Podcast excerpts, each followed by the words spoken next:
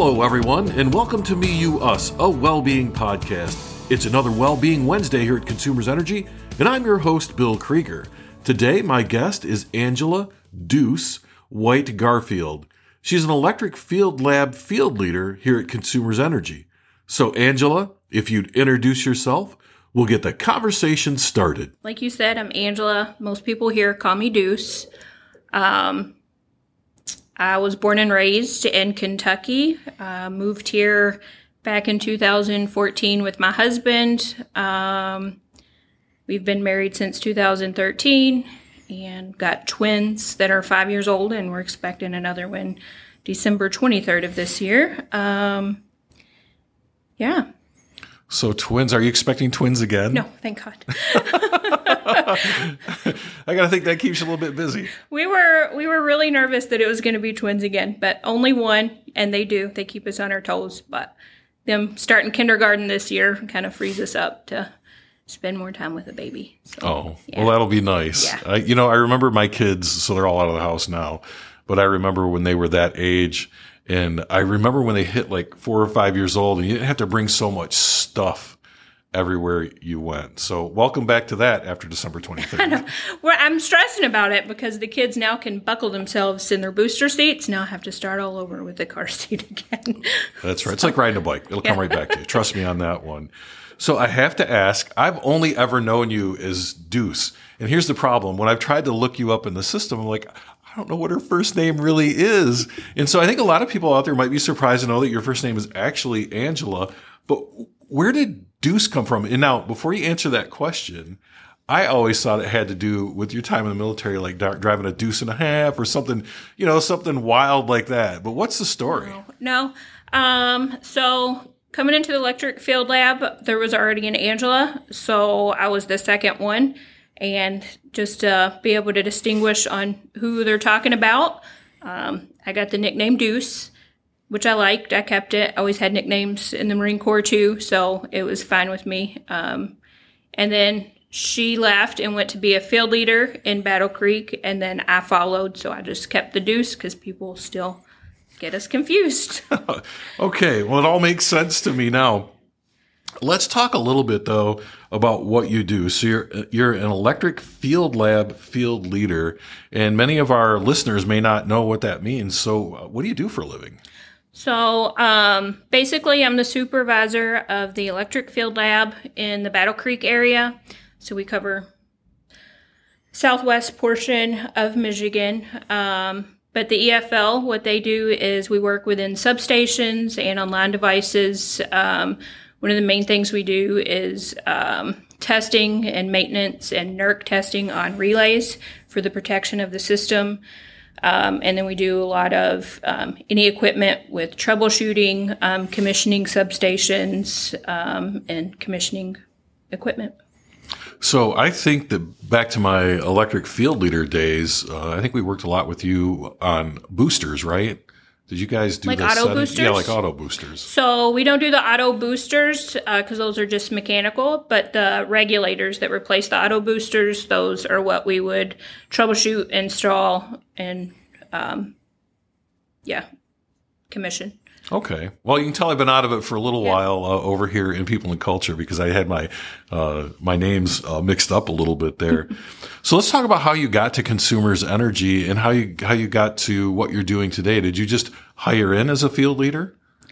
Nope. Um, so I started in 2014 as an intern. I was going to school for um, industrial electricity, um, and the supervisor of EFL um, actually knew him and he said they're going to be opening soon for interns because Angela, the other Angela, was going to be um, hired in full time. So I applied, got the uh, got it, um, which was really crazy because I swear, like a couple weeks before I was on my way to Kentucky to visit, and I didn't know what I wanted to do with the electric uh, background. Um, but I remember seeing substations in Indianapolis on each side, and I was like, I don't know what I'm going to do, but I'll never work in one of those because those look scary. a month later, here I here I am at Consumers working in them. So, yep. So from there, uh, intern, and then I got um, hired full time and then probably two years ago, um, I took the field leader position when Ron retire- retired. All right. So um, I see that you've been kind of following this other Angela around Yes. then. So Yes, yep. Our paths are pretty pretty aligned. I, I see that. I see that. So, um, and, and again, never say never, right? Yes, yep. So, pr- so prior to going to college and coming to Consumers Energy, um, you served in the military. Yes. And so tell us a little bit about that. So, um, 2008, I joined the Marine Corps. Um, we, yeah, so from there, went to uh, like a year in school for avionics. Um, so it was a five year um, duty cycle rather than four, just because the, the long schooling that we had. Um, went to Cherry Point and then a lot of trainings and then two deployments to Afghanistan All right. before So, getting out in 13. so why the Marine Corps? Why not the Marine Corps? You gotta go Marine. I gotta go hard. Um, and that was, yeah. I remember in sixth grade, um, I was always an ag- aggressive kid getting into fights and stuff. And so the teacher for introductions always asks what you want to do when you grow up. And I was thinking what would be the most bad thing to do. Um, being in the Marines popped in my head. So ever since the sixth grade, that's what I what I wanted to do. Well, that's pretty amazing because not a lot of people can say, "Hey, this I'm do I'm doing what I said I was going to do in sixth grade." It's interesting because I used to be a recruiter, and uh, I recruited for the Navy because I was in the Navy for ten years, and I remember uh, the people who joined the Marine Corps. They were going to join the Marine Corps. It wasn't like they had a first, a second, and a third choice. None of that. Like it's the Marine Corps or nothing. That's how I was. Definitely. I mean, so my brother was in the Marine Corps and he tried to talk me out of it because he was a grunt. He was infantry and he went to Iraq. So he definitely didn't want me to do it. And then my um, my boss at the time, I worked at a convenience store through high school and stuff. Just go to the Air Force. Just go to the. I'm like, can't do it. I can't. I, I got to do the Marine Corps, or like you said, I'm not going to do anything. And uh, I compromised and went into the Air Wing, worked on helicopters. So Well, if I'm not mistaken, uh, Marine Corps boot camp is Marine Corps boot camp, so there's really no no compromise there. No. Um, where did you go to basic training, and what was that like for you? Um, Parris Island at that time, all females went to Parris Island. I think now they've split it between California and there, but um, it was an experience. Um, something very out of you know anyone's element. Pretty much, it was hard. Um, just taking it one day at a time. Pretty much, you know. Yeah, Yeah. yeah. I, I you know I talk to people over and over again, and even for me, having gone to Navy basic training, which any Marine will tell you is probably not really like basic training. Um, it's still you're you're never really prepared for what you get when you get there. No. And no, no matter what you do, uh, they and I think it's by design, right? Yeah. Yeah. I mean, that's what they want. I mean, they want to, there's nothing that I did that was, that was right. And they're at the end, you know, talking to them, um, the drill instructors after, you know, I did, I did fine, you know, I did great, but they just can't let you know that when you're going, when you're going through it. right, right. Yeah, anyone that wants a taste of that, check out an officer and a gentleman from way back when. Um, you'll see how that relationship changes with drill instructors, even though that's just a movie. So, uh, you know, I was watching a documentary, and and also my uh, my stepfather and my brother were both Marines, so I'm familiar with some of the Marine Corps uh, mindset. In fact, uh, I say this quite frequently when I talk to veterans that I grew up making hospital corners on my bed because that's how you did it in the Marine Corps. that's how we did it at home. Um, but there is a portion of basic training, uh, I think, called the crucible, right? Where it's like the culmination of all of your training. And I've watched that and got exhausted just watching it. What was it like going through that part of your training? It was um it was hard, but at the end, I think it was probably one of the most rewarding parts of it. You know, right after you get your Eagle Globe and Anchor. Um, but no, so yeah, it was I believe three days of like you said, all the training, um, and you actually had to you got to pick which drill instructor you wanted as like be on their team. Um, and usually people say you're the senior drill instructor is the um, most lenient and stuff. Well, I liked mine, so that is why I picked her. Um, so she made sure that she was not lenient at all on us during that time. so it was um, it was pretty challenging, but uh, you know, at the end, it made me feel really good. Um, there was a girl that was not uh, trying her best at all in the so we were really getting in trouble because of her a lot and stuff. And then at the end, uh, the person, the drill instructor that gives you your EGA, um, is the one that you went through it with. So um, there wasn't enough room in the line for her to give me mine, so I had to go into the back. So she actually came and got me from the back and put me where that girl was and put her in the back so that she could give me my EGA, which I thought was really cool. That's really you know? special. Yeah.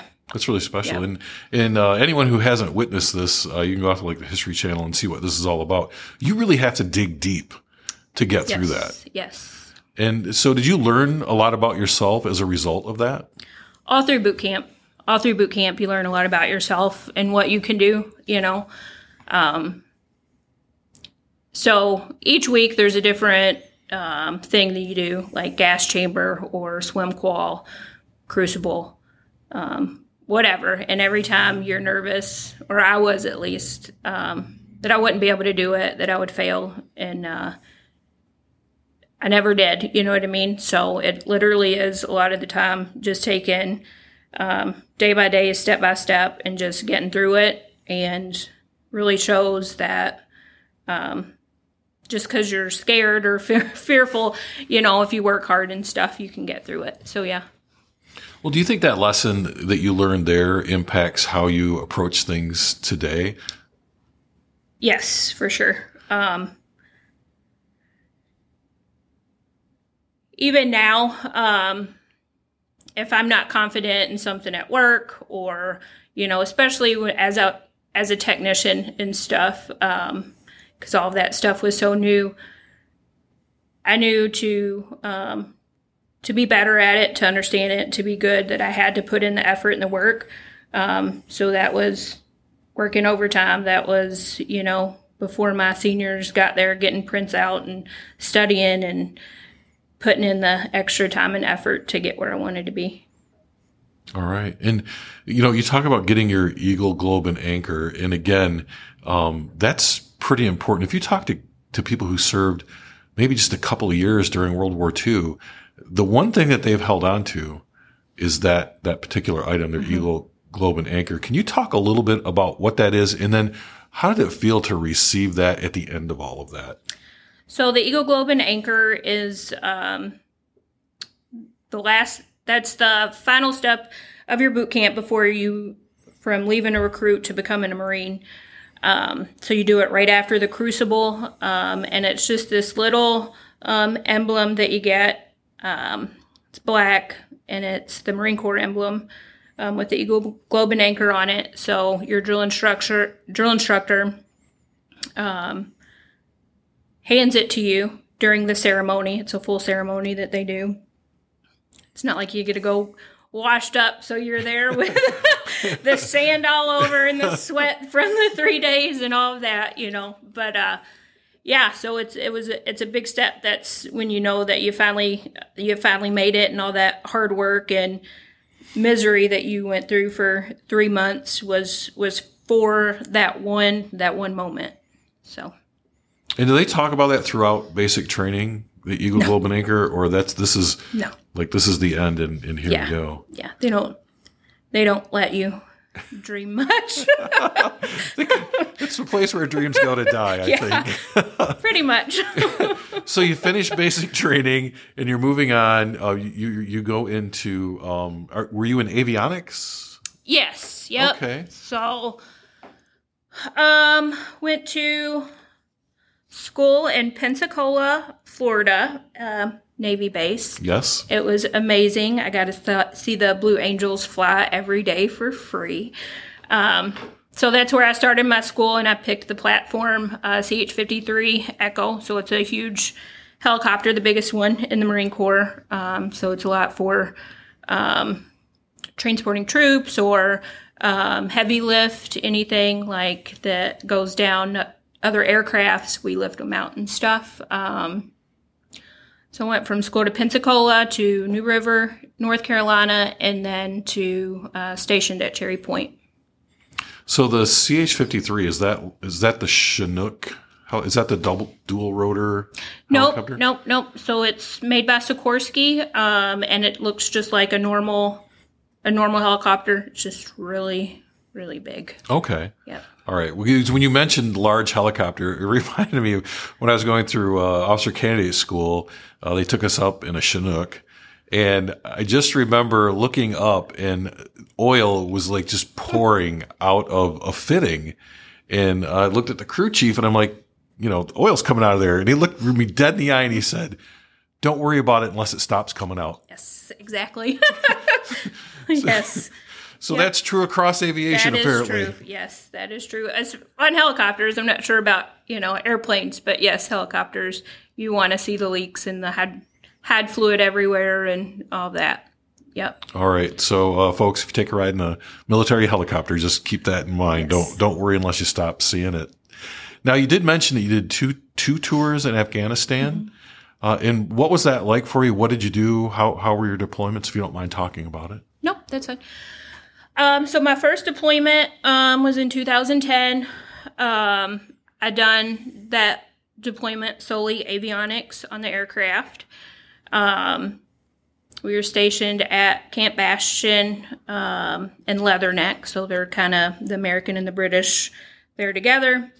Um, so that one was very busy, very chaotic in 2000, 2010. You know, you have to work, they say 12 hours a day, but it was more like 16 to 18, and then, you know, starting over the next day. So, uh, long days. Um, it was kind of hard doing just avionics from my perspective, and I think it was a lot for everybody just because you're over there in Afghanistan or wherever you're at, even, you know, here in the States, and you don't always get to see the rewards for what you're doing when you're just working on the aircraft. Um, so, with that, for the second deployment, I volunteered to be um, air crew. Um, so, I had to do training and stuff for that. Um, so, my second deployment, I was air crew. Um, same place, Bastion and Leatherneck, but then I actually got to go all over Afghanistan flying, um, doing different missions and stuff. So, very different second time than the first time around. Now, as part of air crew, I I know that uh, now. Do you get wings Mm-hmm. with the AC in in the center? Yep. So that's um, that's just the normal um, wings. So once you've done combat tours, so I've done the combat tour, it's a different set of wings, and then you get three stars depending on how many hours you flew in combat. Depends on what color your stars are, gold or silver. Okay. Now, do you have a shadow box with all this in it, or you just keep it in a drawer somewhere? It's just in a drawer somewhere. I would love to make a shadow box one day. I think it'd be really cool, but I haven't haven't gotten around to it yet. Well, no, no, nobody's going to be upset with you. You have twins uh, and another one on the way, so uh, it may be a few years before that happens, for sure. Maybe when the twins get old enough, they Yes. can do it for you. Yeah, great, great Christmas present. There you go. There you go. We'll play this for them when they get to be about 15 or 16, uh, and we'll get that done. Um, so you were, you're in the Marine Corps, uh, you get done with your, your time in, you've done your two tours, and then you get out. What, so what happened after that? So, um, got out in 2013, and I knew I wanted to do something um, in the electrical field. wasn't sure what, just because my background with avionics, I knew that that would be a good, um, a good field to go in. So we moved to uh, Michigan. We moved here just south of Battle Creek. Um, this is where my husband was from, so we chose his hometown rather than mine. Um, but uh, so I started college, just went to the community college, and eventually got my bachelor's at Siena Heights. But um, like I told you earlier, talked to Ron, and uh, he told me about the opportunity with Electric Field Lab, and and here you are. I got it, and there. what was yeah. it? What was so? What was it like those uh, first few months uh, of being out of the Marine Corps and into the civilian life? And was that an easy or hard transition for you? that was a really hard transition. That was really hard. Um, I think it's gotten easier as the years go by, um, but it's still it's still hard because I have, I guess, a standard for myself, and it's hard for me not to expect those standards from everyone. And so, just not having that, not having that structure like that, and things that everyone has to abide by, it's hard. You know, it's it's hard, especially in the work environment. Well, I can only imagine for someone who's been a Marine since the sixth grade um, yeah. that that that would be difficult. I, you know, my experience is a little bit unique because I worked here and deployed uh, for a year and then came back. Mm-hmm. And uh, I remember I, I never lost my military mindset, uh, but I remember coming back and I was a field leader. And at one point, someone kind of leaned over and said, "Hey, does he know he's not in the army anymore?" Right. Yes. Um, I think that's been said quite a few times, and and I and I don't take it as a as a bad thing, um, but I know that then I need to kind of course yes. correct. And that's that's the approach that I have to take a lot is um and I had to do it more when I first got out rather than now I'm kind of adjusting, you know, and all that. But um